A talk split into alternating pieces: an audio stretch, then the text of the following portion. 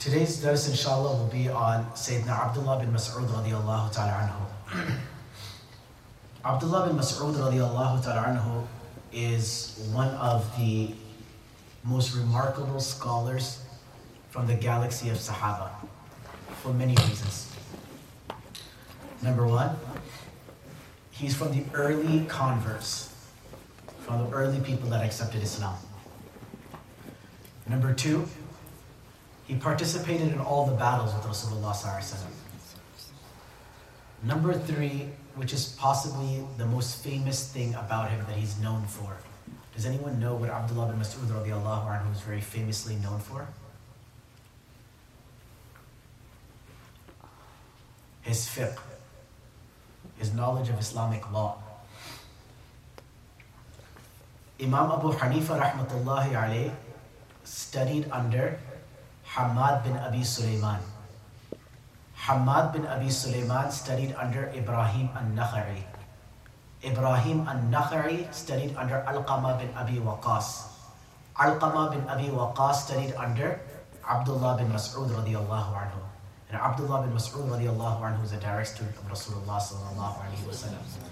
So the sanad of fiqh, the chain of fiqh of the Hanafi madhab goes through Abdullah bin Mas'ud radiallahu anhu different Sahaba heard different things from the Prophet. And therefore, when there would be different opinions in the latter generations, the Imams would give preference to one Sahabi's opinion over the others. Imam Abu Hanifa rahmatullahi would always give preference to the opinions of Abdullah bin Mas'ud radiallahu anhu. Why? Abdullah bin Mas'ud radiallahu anhu was that Sahabi. To start off, in complexion, he was very dark he was very skinny to the point that his legs, his, his shins were just, they were like straws. And the munafiqeen used to make fun of his, fun of his legs. And he was as tall as a sitting person. So he was only about two and a half to three feet tall. And this is the same person that in the Battle of Badr, at the end, he went around to see who was still surviving, and Abu Jahl was there. And Abu Jahl saw him and he looked at him, and Abu Jahl said, Oh my God, out of all the people, you're the one that's going to kill me? He said, When you chop my neck, chop it from the bottom, so that when the necks of the enemies are lined up, my neck would be above the rest of the necks. Abdullah bin Mas'ud sat on his chest and carved it from the bottom so that his neck is the shortest. I mean, they didn't do that, but that's what he thought. You know, the, the, in Jahiliyyah, they would drink from the skulls of their enemies. Abdullah bin Mas'ud radiallahu anhu was also known as the secret bearer of the Prophet ﷺ, and he had permission to listen to the whispers of Rasulullah ﷺ. I don't know if I should say this story or not. Um, I was once in a gathering where Mufti Menk was talking to a group of people. And it was like he was just standing in the hallway, something like that. And there were workers that were there, and he had given something to everybody, but he fell short to give to the workers. So he's telling the workers that I'm gonna give you guys, you know, I'll give it to you tomorrow or something. I'm here for a few days. So I was standing there to say salam to him as I leave, and uh, I had the thing that he was he gave everybody. So I had one of those things, and I, I was okay with letting it go to give it to someone else. So after he finished that conversation, he turned around. I said, you know, if you can take, uh, you can take my thing. He said, you're not supposed to listen to my conversation. And immediately, like I felt, I was like, you know, he's right. Like that, the tarbiyah element, right? Tarbiyah is a non-stop grind. The tarbiyah element. And that, like, till this moment still rings in my head. Okay, if people are talking, doesn't matter. If you're not included in the conversation, don't interject into the conversation. But Ibn Mas'ud radiallahu anhuma had the permission from Rasulullah that you can listen in to any of my conversations. He was allowed to go in and out of the house of the Prophet. He was the person that was known who would carry the miswak of Rasulullah and the pillow of the Prophet. So, you know, when the Shaykh is sitting somewhere, you put a pillow there and they lean against something? Abdullah bin Mas'ud radiallahu anhu used to carry the pillow of Rasulullah the miswak of Rasulullah the lota of the Prophet Lota basically uh, the water pot we have inside our bathrooms. that little little bucket. Abdullah bin Mas'ud radiallahu used to carry these things around for the Prophet And he was from the he accepted Islam from the early early Sahaba. So he was with the Prophet throughout Makkah, Medina. He migrated to Abyssinia two times. Sayyidina Umar bin al-Khattab radiallahu ta'ala anhu says, Kanifun muli'a ilman. One day he looked at Abdullah bin Mas'ud radiallahu anhu and he said, This man is a mansion, he's a, he's a castle full of knowledge. Abdullah bin Mas'ud radiallahu anhu remained as the governor of Kufa for a very long time. Uh, in the time of Umar bin al-Khattab radiallahu anhu, then subsequently in the time of Uthman radiallahu anhu. Then he came back to Medina Munawwara and he passed away in the year 33 Hijrah. Umar radiallahu anhu one time came inside Kufa and this was the impact of this one man. Remember, Imam Abu Hanifa a generation, generations later, takes from this impact of this one man, Abdullah bin Mas'ud.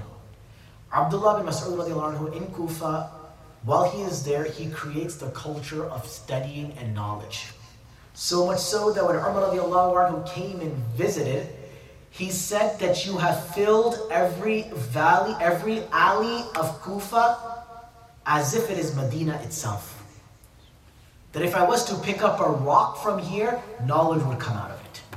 There's a saying they say in, in Urdu that if you pick up a rock, you know, 10 things will come out. An exaggerative thing. In English, they don't really use it as much as a saying, but in Urdu, they do.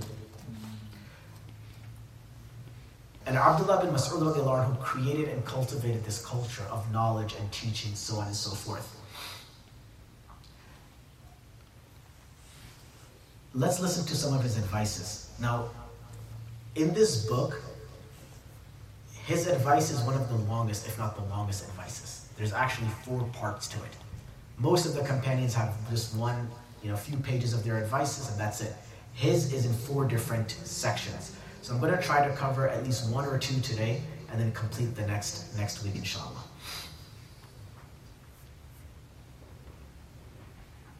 In the first few advices, you're going to notice a certain similarity in what Abdullah bin Mas'ud is advising. There's a certain uh, frequency that is noted in his first few advices. The first one is, he says, من كان يحب أن يعلم أنه يحب الله فليعرض نفسه على القرآن فإن أحب القرآن فهو يحب الله فإنما القرآن كلام الله فمن أحب القرآن فهو يحب الله Abdullah bin Mas'ud radiallahu anhu says من كان يحب أن يعلم أنه يحب الله If you want to know, do you really love Allah or not?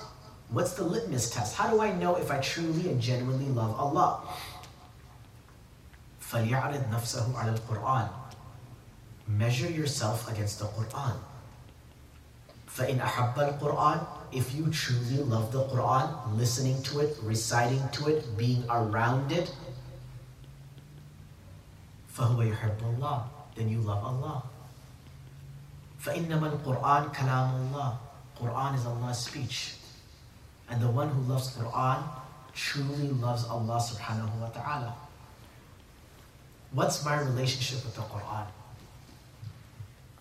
When I first went to study in Darul Zakaria, I, I took admission in the fifth year. And I was, it was Tajweed class where uh, Zakaria is really big on Tajweed. And you study Tajweed all the way to six out of seven years of the program, you studied Tajweed. And my Tajweed teacher was Qari Salih Peck. He was an interesting scholar. He was Shafi'i. He was Cape Malay, so he wasn't Desi. Uh, he was like white Dutch mixed with Malay, mixed with a bunch of other things. He was tall and he was like, a, I think, a third degree black belt. Um, you can actually listen to his recitations and some of his things online. Very few of my, my teachers, you can find some of their knowledge online. He's one of the few that you can find something. Qari Saleh Peck, P-E-C-K. And his recitation, his demeanor, you know, white imama, white kurta, white, but like the whole Zakaria, almost every teacher dressed the same. This full white from head to toe. I started wearing this a lot more in the winters because it just keeps you a little warmer. But the teachers of Zakaria, generally they were white. And Qari Saleh was amongst this. Out of all my teachers that taught me, because I came in the senior years, in the higher years, all my teachers were a lot older. They were, they were very, they were seniors. Qari Saleh was the youngest of my teachers. And it's interesting is because where I formerly studied, the teachers were very young. And there was maybe one old teacher. And when I, went, when I entered Darul Zakaria, and I remember I was waiting for the class to start, and a person walked in with a beard and a turban. And I said, Salaam alaikum, And everyone started laughing at me. They said, What are you doing? I said, Is he not the teacher? They were like, No, they're like, We're students. And then one of the guys said, You'll know the teacher when he walks in. And I was like, What's that supposed to mean? Uh, turned out I became the youngest in my class. I was the second youngest. Marna Arshad was six months older than me. But I was the second youngest in my class of 51, and everybody else was much older than I was. And, you know, I, we saw Marna Choksi walk in, and that's when we realized, okay, the salt and pepper beards. now all of them are just salt. We saw the teachers when they were salt and pepper. Now all the teachers are just salt, and they've gotten a lot older. One, Allah has even passed away. But Qari Saleh was just, he, he had a certain demeanor to him, certain way he carried himself, his persona.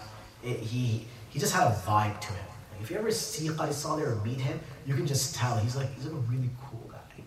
Just like he just has this thing about him. I sat inside class. He said, Salaam alaikum. He said, Are you a hafid? Said, No. He said, Never say that. Say, Inshallah. He said, You still have life every person should intend on memorizing the Quran and should be memorizing the Quran. Because the one who's memorizing the Quran and then dies before completing it, in a da'if narration it comes that Allah sends an angel by his grave to have him complete the Quran. But even if the narration has its own issues to it, intention of something and, and, and having that mindset, Allah rewards you based on that. So every person should be trying to grow a little more of themselves in the Quran. Leave the music behind. Learn to become addicted to the Quran. You know, I remember one of my first umrahs as I as I was older, because I, I grew up in Saudi.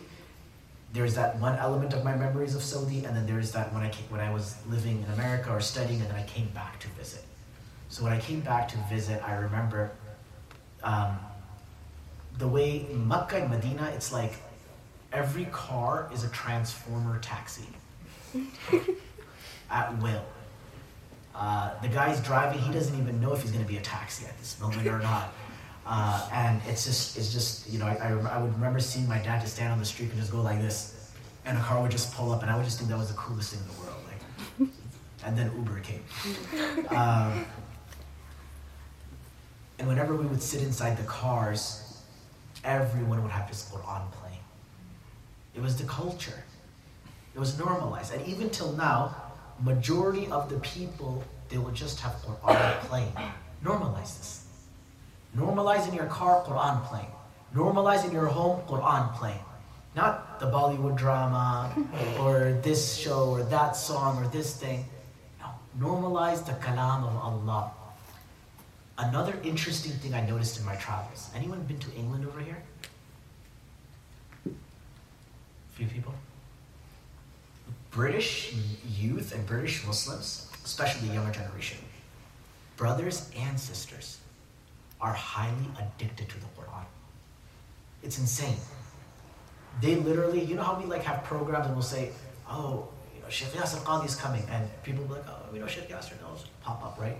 uh, Sheikh Ramadan, and maybe that's the only Qari you know, Sheikh Ramadan.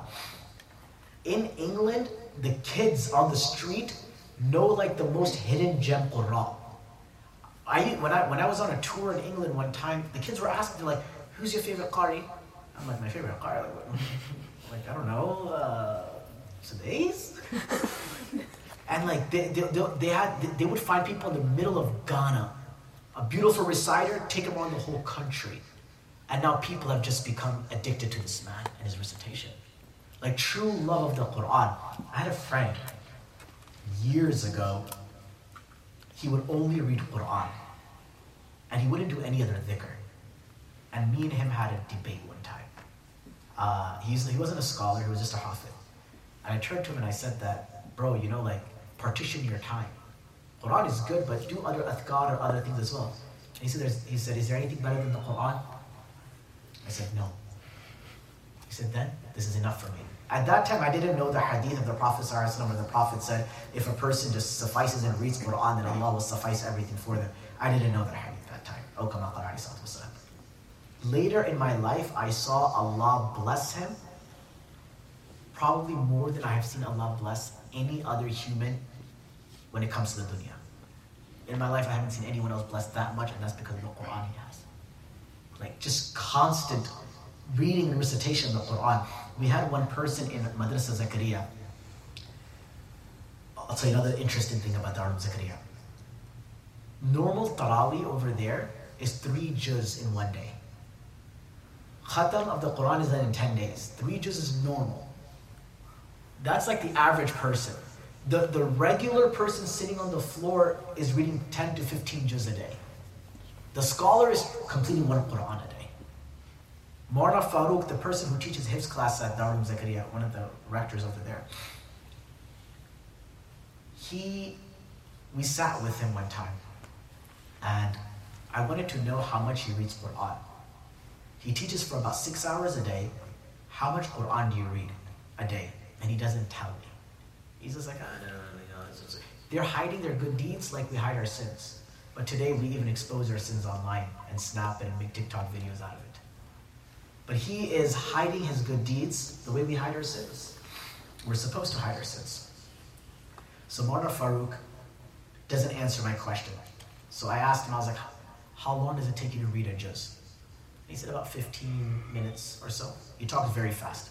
You have to like put him on 0.5 speed. You just can't under because he, he's so he's so used to just reading Quran. That's all he's doing. He's walking. He's just reading Quran. So when he talks to you as a human being, it's so hard to understand him.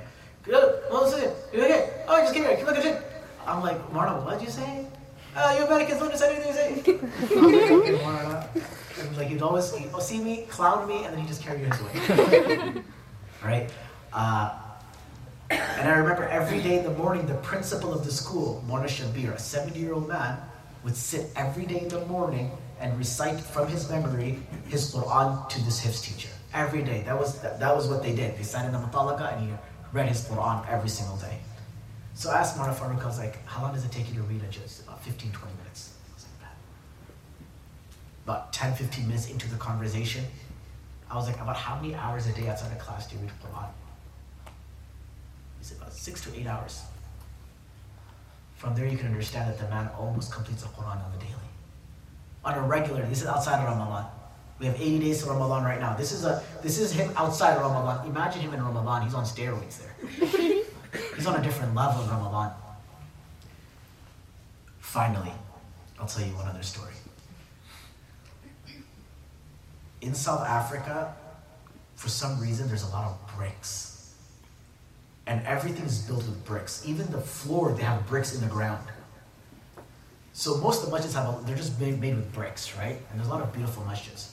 One masjid, the architect wanted to be very unique. So he made a golden dome and gold and all these things. He didn't really think it through because by the time he was done, it looked like a Ferrero Rocher. So that masjid became known as the Ferrero Rocher Masjid. And I had always seen it from outside, and I wanted to go and pray inside. I told my friend, I said, uh, I'm visiting, let me pray inside the Ferrero Rocher Masjid. He said, yeah, okay. He takes me to the Ferrero Rocher. Uh, and after we finish Salah, he's got, he, he, he comes from the Pandur family. The Pandur family is this massive uh, family of about a thousand people. From amongst them, there's, I think, over 300 are scholars, and over 600 are hafaf. In one family. Yeah, over there, everybody's monana in that, in, in that home. Everyone's mufti, everyone's sheikh. It's not, it's not a big flex over there. So he, I meet one, and you can tell the, whole- the whole family because they're all like, you know, Gujaratis and those people, they like to marry in the family and stuff. So the model is pretty much the same. You can tell, you see you're like, okay, this is from the Pandur family, right? They have those unique features to them. So I met the guy and I was like, yeah, I was like, he's one of yours? And he's like, yeah, he's like, one of yours. And then he's like, let me tell you a story about him." I was like, okay. He said, my cousin here is a Hafiz al-Quran. And he used to, I believe, read one Quran a day. And then he got into an accident. In South Africa, they say he met up in an accident. They don't say he, someone got in. They say they met up in an accident. It's a very interesting way of saying it. So when he gets into this accident and he wakes up from this concussion, wallahi, he does not know anybody. He doesn't even know who he is. He doesn't know his mother, father, nobody. And I was like, that's insane. I was like, so everyone had to reintroduce themselves? He was like, yeah. He's like, every person in our home had to reintroduce and teach him who he was. And I was like, did he go back and memorize the entire Quran? Because like this guy used to read the Quran every single day. And he said, that was the thing he didn't forget. He said the only memory he had was the Quran from A to Z. That's all he remembered.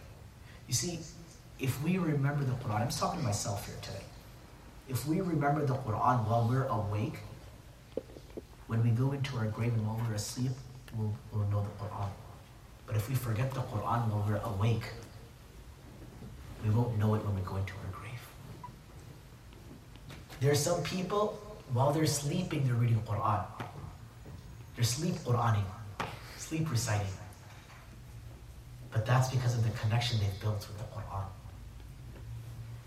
So today I hope that we leave with this hope, with, with this firm intention in our heart that we're gonna make our relationship with the Quran the best relationship we can. You know, honestly, I think to myself sometimes, what are we gonna answer to Allah on the day of judgment? If I put a curtain before you and before Tom, Jimmy, not the burger spot, uh, any other random person on the street, almost everyone here is a child of an immigrant. We speak English like we're one of them. There's no difference. And that language is so far from our innate language. And we can't recite the Quran properly. What will we answer to Allah? That we adopted a whole new language, perfected it, and the style of it, and we wanted, wanted to make sure no one could tell us apart. But when it comes to the Quran and the Kalam of Allah, we didn't put that effort. Imam Jazri rahmatullahi alayhi says, وَالْأَخْذُ بِالتَّجْوِيدِ حَتَمٌ لَازِمٌ فَمَنْ لَمْ يُجَوِّدِ الْقُرْآنِ آثِمٌ To read the Quran with tajweed is fard, is compulsory. Compulsory. And if you do not read the Quran with tajweed, you are a sinner. Intentionally. That means what? Everyone has to either be on a journey of learning how to read the Quran or have already learned how to read the Quran properly. The Prophet ﷺ says that that person who reads the Quran and struggles to read the Quran, lahu ajran, you get double the reward because it takes you double the time to read. But the one who can read it proficiently, you will be with the elite angels on the day of judgment. The Prophet said, the person who has more Quran inside them is like a mansion, is like a home that is filled with furniture. And the one who has less Quran in them is like a house that has, is barren, has nothing inside it. So in this, as much as we can, try to read Quran. If you cannot read, listen to Quran. Get a teacher. We have classes here, we have programs over here. Come and learn. Finances, it costs money, these things are important. We're not sitting here because like we're trying to enroll a bunch of students so that no, we're here for one reason. Because most places you walk in and walk out, you hear a lecture, alhamdulillah, and that's it, that's where it just ends. That's not what we want to do. We want you to walk out of here thinking to yourself, how can I fix these things about myself? How can I sit? Sheikh Umair is here almost every day, Monday to Thursday, between Asr till Maghrib, or is it Maghrib till Isha? Go sit with him. Get your tajweed right. Read your Quran properly. We have an alim over here. Sit with her. Learn how to read the Quran properly. You don't have an excuse. Allah, you don't have an excuse. Allah has put things in front of you like this. Now it's your responsibility to take it up and fulfill it. On the day of judgment, Allah's not going to ask you, how many shaykhs did you follow? How many lectures did you attend? No. Your salah will be asked. Do you know how to pray salah properly? Do you know how to read the Quran properly? Have you ever gotten your salah checked out by somebody? That am I praying properly? Am I doing my ruku properly? Am I doing my sajda properly? Am I reading my du'as properly? If not, how do I know I'm even, I'm even worshiping my Allah properly? So it is uh, each and every person's responsibility to work on those things. Anyway, continuing on. من أراد العلم فليثور القرآن فإن فيه علم الأولين والآخرين Abdullah bin Mas'ud radiallahu anhu says, whoever wants to delve into, whoever wants knowledge, dive deep into the Quran. For the knowledge possess, for the Quran possesses knowledge of those before you and knowledge of those to come after you. It has complete knowledge everywhere. Sheikh Uthaymeen rahimahullah, famous scholar from Saudi Arabia, said that the Quran has an answer to everything. Either it's apparent or it's hidden in a certain way you have to unlock it. But the Quran has the answers of every single thing inside. It is the word of Allah subhanahu wa ta'ala. And the deeper you'll make that relationship with the Quran, the more you'll appreciate that Quran. I'll give you an example. You know, uh, everyone has a hobby or something, right? So I know like World Cup was happening. How many of y'all watched a World Cup game over here? Almost everyone in this room, okay? Nice, a lot of bandwagoners. Um, how many of you actually watch soccer outside of the World Cup? Three people. The rest of you, you guys saw Morocco and that play, and you guys were all excited, Morocco and this and that, and you're. But the other people, Adam, when you watched, you truly understood what it meant. For us, Messi is just a Messi. He looks a little messy. That would be it. Yusuf, you watch soccer? No? No sports? Basketball? Take basketball, take any of these things, for example, right? People will post it and be like, oh my God, the World Cup, so proud. You don't even know what the, how many players are on each team. But the person who knows it in and out, they will truly appreciate the game. And you can't get enough of it, am I right? Anyone into cars over here? A few people into cars. One thing is someone driving a fast car, nice car, okay. One thing is you really understand the car, the mechanics, and what goes inside it. Sisters, take makeup for example. You ask us, we can't tell the difference between contour and this shade and that green and that light, and it all looks the same. For you guys, it's like, subhanAllah, this, you know, sometimes when I go home and I see my sister and there's boxes and I see like 50 colors, like they all look brown to me. Like it's the exact same thing. I know each thing has its own light and shade and this and that, and they can look at it for hours and hours and hours. You have an interest in it, you know it, you understand it. The one who has an interest in something, they can spend that much time with it. If you don't know your Quran, then you're disconnected with it. You have, you, you, you won't be able to truly appreciate the Quran if the only Quran you know is just the same few surahs you, you remember those like little mics and ask these type of questions on those TikToks? ask the first 10 uncles and 10 aunties you meet. What surahs did you read in your sunnahs? They'll tell you, if she's a little more, mashallah, it's a little longer. Most people, whatever surahs they memorized, in their 8, 9, 10, 12 years, when they were that age, from then till they're 70, 80, they never touch the Quran again. They never memorize more again. And that's all the Quran that they know. Most people. The Quran that they memorize as a child, that's the only Quran they know till the day they die And they don't grow past it. You can change the script for yourself. Build that relationship with the Quran. Stay connected to the Quran.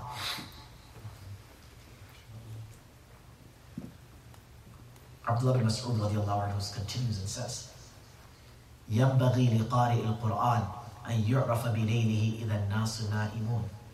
He says it's important for the one who is a true qari. You know what a qari is? In Arabic, qari just literally means to recite. Colloquially, it means someone who has mastered the seven modes of recitation. So for example, you can recite Alhamdulillahi Rabbil Alameen, Ar-Rahman Ar-Rahim, Maliki Yawmiddin. Another recitation is Ar-Rahman Ar-Rahim, Maliki Yawmiddin. One is Sirat al-Mustaqim. One is Zirat al-Mustaqim. One is Sirat al-Ladina an'amta alayhim. Another recitation is Sirat al-Ladina an'amta alayhim. One is Wadduha. One is Wadduhe. One is Wadduha. Different modes of recitation. The one who masters this, this is called a qari. In our culture, if the person got a nice voice, they're a qari. The brother started off as Hafiz Ashfaq in Karachi. He boarded a flight. By the time his flight landed in DFW, he became Qari Ashfaq. the youngster left Plano Masjid's Hifz class as Hafiz Ismail. By the time he gets to Crystal Banquet, something happens on Independence, and now he's Qari Ismail. He doesn't know any rules of Qira'ah. That's why our, our Ustad Qari used to say, there are some stage Qari and there's some true Qari. Some people just for the stage. That's not what we're talking about. We're talking about the true, genuine Qari. Over here is referring to the one who recites Quran, not the Sarar one. So Ibn Mas'ud radiallahu anhu says, it is necessary for the reciter of the Quran, an yu'raf, that he is acknowledged or he knows who he is when everyone is sleeping, he is reciting the Quran. وَبِنَهَارِهِ إِذَا النَّاسِ مُفْطِرُونَ And when people are busy in their day-to-day activities, he's reading his Quran. وَبِبُكَائِهِ إِذَا النَّاسِ يَضْحَكُونَ And when people are laughing and smiling and, and joking around, he's crying because the verses of Quran are hitting him. وَبِوَرْعِهِ إِذَا النَّاسِ يَخْلِطُونَ And when people are sitting and mingling and socializing, he's sitting in the corner with his Quran open or with her Quran open. وَبِصَمْتِهِ إِذَا النَّاسِ يَخُوضُونَ And when people are talking and gossiping and backbiting, this one is silent, just going over their Quran. وَبِخُشُوعِهِ إِذَا النَّاسِ يَخْتَالُونَ And with their humility, when people have become oblivious. The Quran transforms people. The Quran truly transforms people become a reciter of it. And you know, if you don't know much of Quran, and all you know is just Surah Ikhlas, Allahu Ahad, keep on reading that. The Prophet ﷺ said, whoever reads Surah Ikhlas, you get the reward of one third of the Quran. Technically speaking, three Ikhlas does not equal the Quran. Technically, because the Quran has three messages to it. It has Tawheed, it has Risala, and it has uh, Ahkam. It has the oneness of Allah, but prophets, and it has rulings, or Tawheed, Risala, and Mu'amalat, so on. Scholars digress. But the point is that because Surah Ikhlas only talks about Tawheed, and the Quran, a big part of it is Tawheed, I'm good. Uh, one third of the Quran is uh, considered, uh, uh, uh, the reward of it is given. But anyway, inshallah, if you read it three times, Allah will give you the reward of the whole Quran. Just keep on reading Surah Ikhlas. If that's all you know, just keep on reciting it. And Allah subhanahu wa ta'ala will give you the ajr for it, inshallah.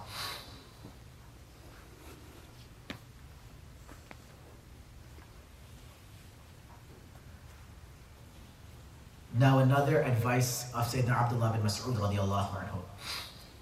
He says, I'm going to go through some of these a little quicker. I'm just going to drop these gems in your mind and I want you to extrapolate from them. And I want you to really think, reflect, write them down. What you don't write, you forget. I don't think anyone's memory is that great here. If you don't write, you'll forget. So try to write as much as you can and look back at your notes so that you remember. Abdullah bin Mas'ud radiallahu anhu says, ما دمت في صلاة فأنت تقرأ باب الملك. As long as you are praying salah, you are knocking on the door of the King of Kings. وَمَن يَقْرَعُ بَابَ الْمَلِكِ يُفْتَحْ لَهُ And when a person knocks the door of a king as a beggar, the door will eventually open. Know that while you're in salah, you are knocking on the door of Allah.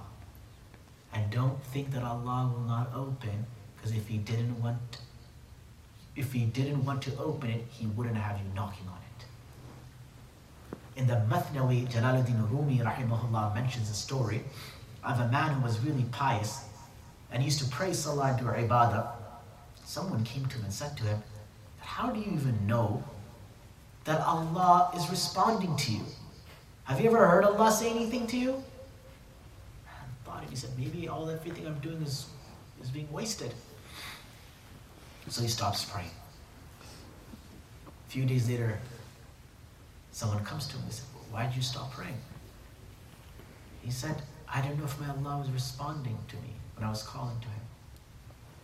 So that person said to him, Your calling upon Allah is Allah's response to you. The fact that you have the ability to seek Allah means Allah's already replying to you.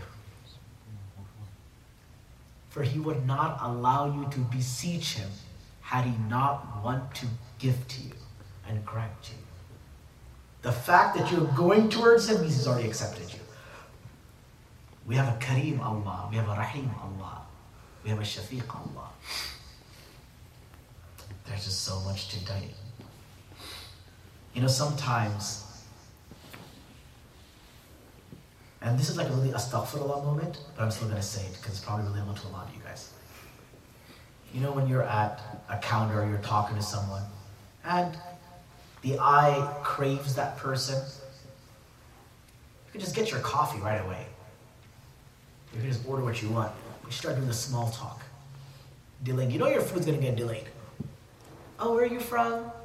Oh, I'm from here oh, you're talking and you're joking around with them. It's already five minutes gone by. You came in here all hungry. The moment you saw her, and all of a sudden you're trying to delay the conversation. Now the food is not as relevant because something else is quenching your thirst because you're thirsty.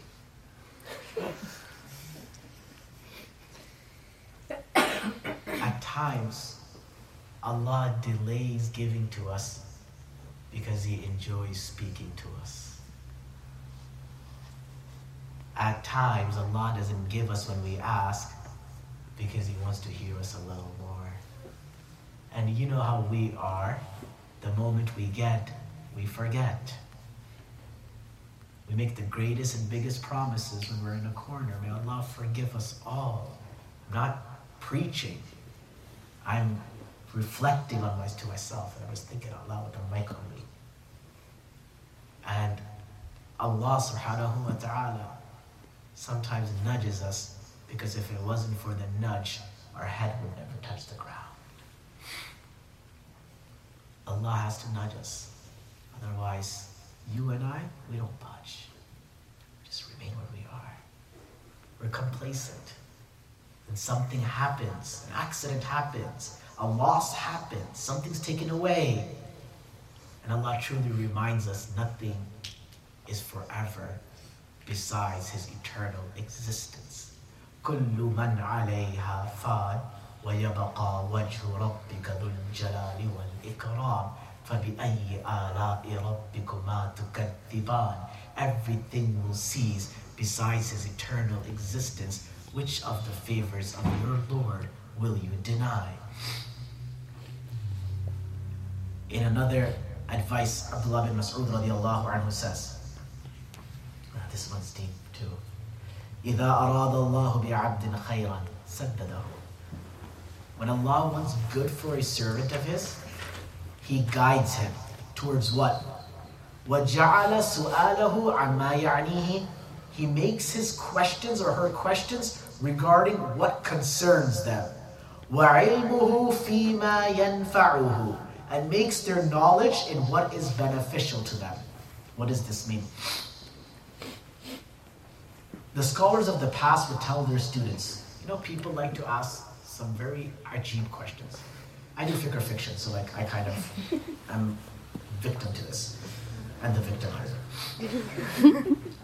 People ask some very strange questions. You know, can I use miswak on my cat's mouth? Ajib salat, right? Weird questions, weird things. People. This is why are these questions popping up? There's no benefit. There's no faida.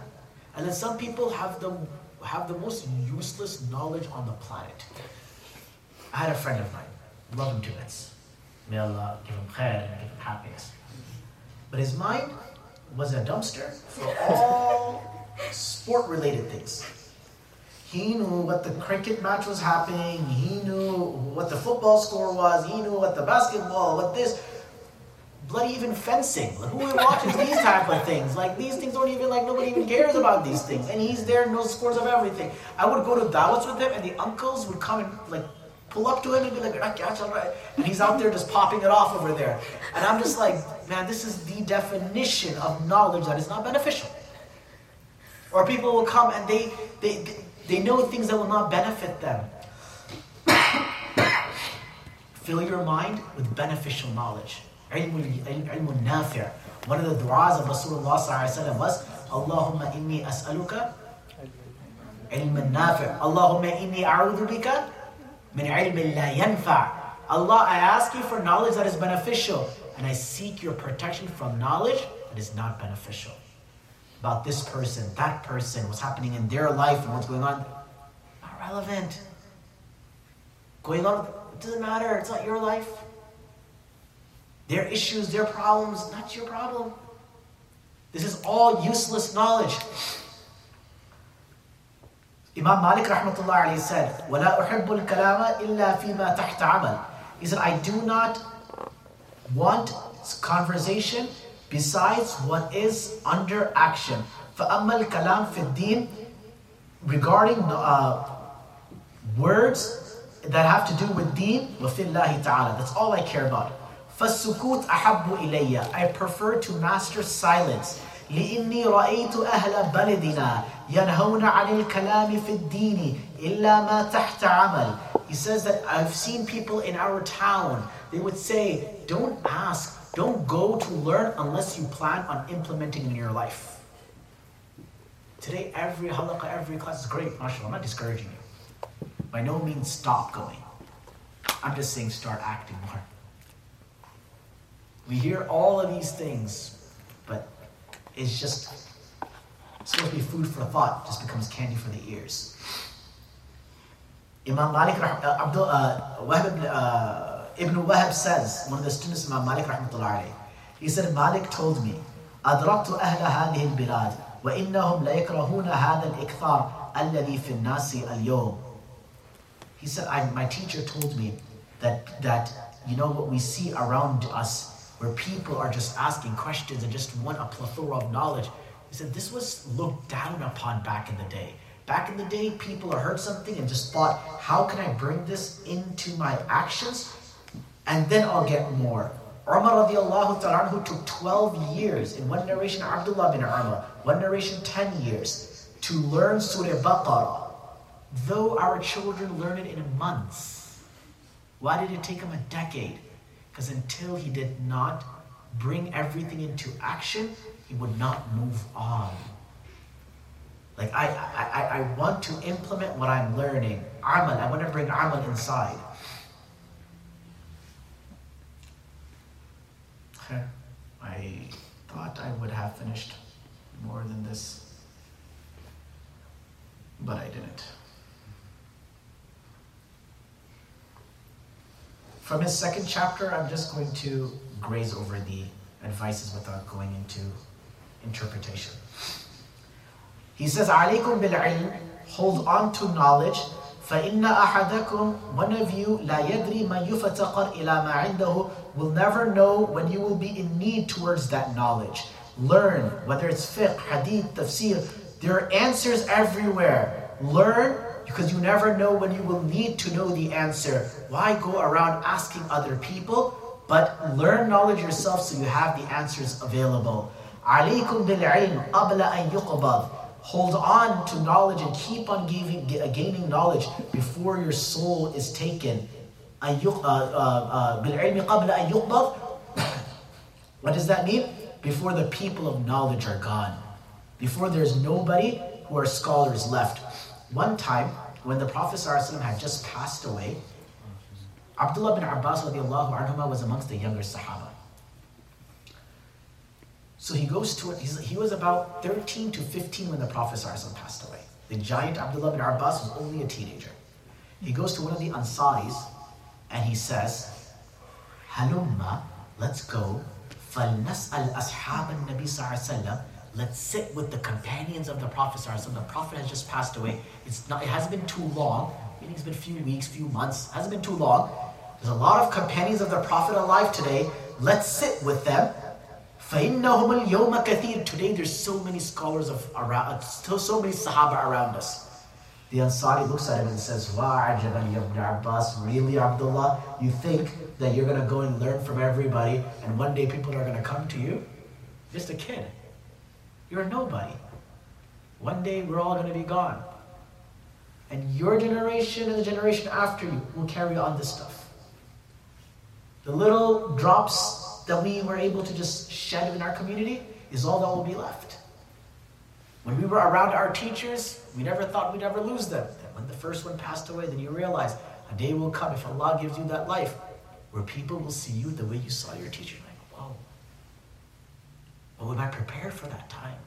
Am I prepared for that moment?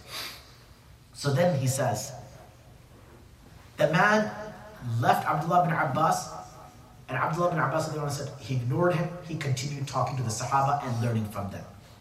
And then he goes. He says, فَإِن كَانَ لَيَبْلُغَنِي الْحَدِيث عَنِ الرَّجُلِ فَآتِيهِ وَهُوَ قَائِلٌ If I heard that such and such companion knew one statement of the Prophet ﷺ that I did not know, I would leave my home, though he is the cousin of the Prophet ﷺ, he's Ahlul Bayt, he's elite, he's as he's as as top as it gets. He said, I would go to that companion. If I find out he's napping because it's hot outside, فَأَتَوَسَّدُ رِدَائِي عَلَى بَابِي He said, I would put my shawl down by his door and I would lay down in the heat. فَتَسْفِي الرِّيحَ عَلَى وَجْهِ التُّرَابِ The wind would blow dirt onto my face, but I would patiently, out of respect, wait for my teacher to come out so I can learn one question, one, one drop of knowledge for him. He says, فَيَخْرُجُ فَيَرَانِي the companions would come out of the homes and see the cousin of the Prophet ﷺ on the floor and immediately lose it and say, that Yabna Am Rasulullah O cousin of the Prophet, why did you not just summon us and we'd be at your footsteps? What are you doing at our footsteps? You are really, you are blood of the Prophet You should have just summoned us. And he says, La, no.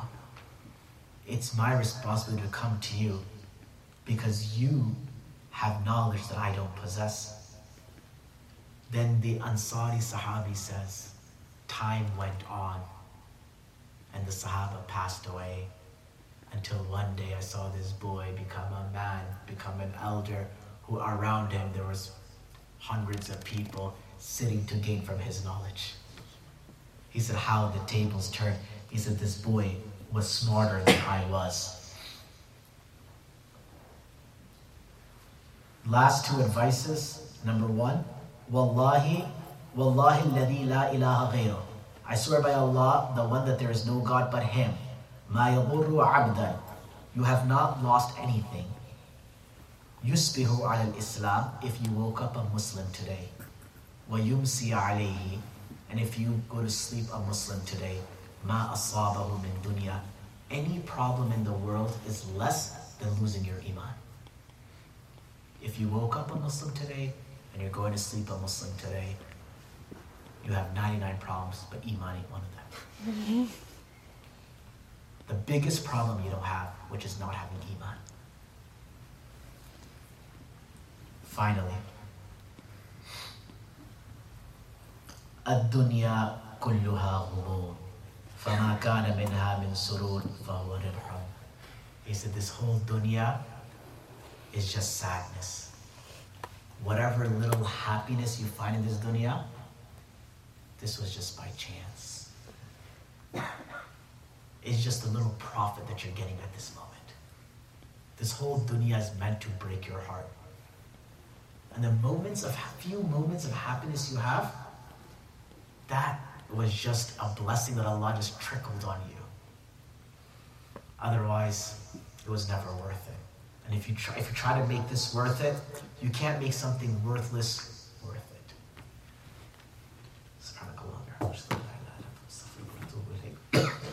SubhanAllah.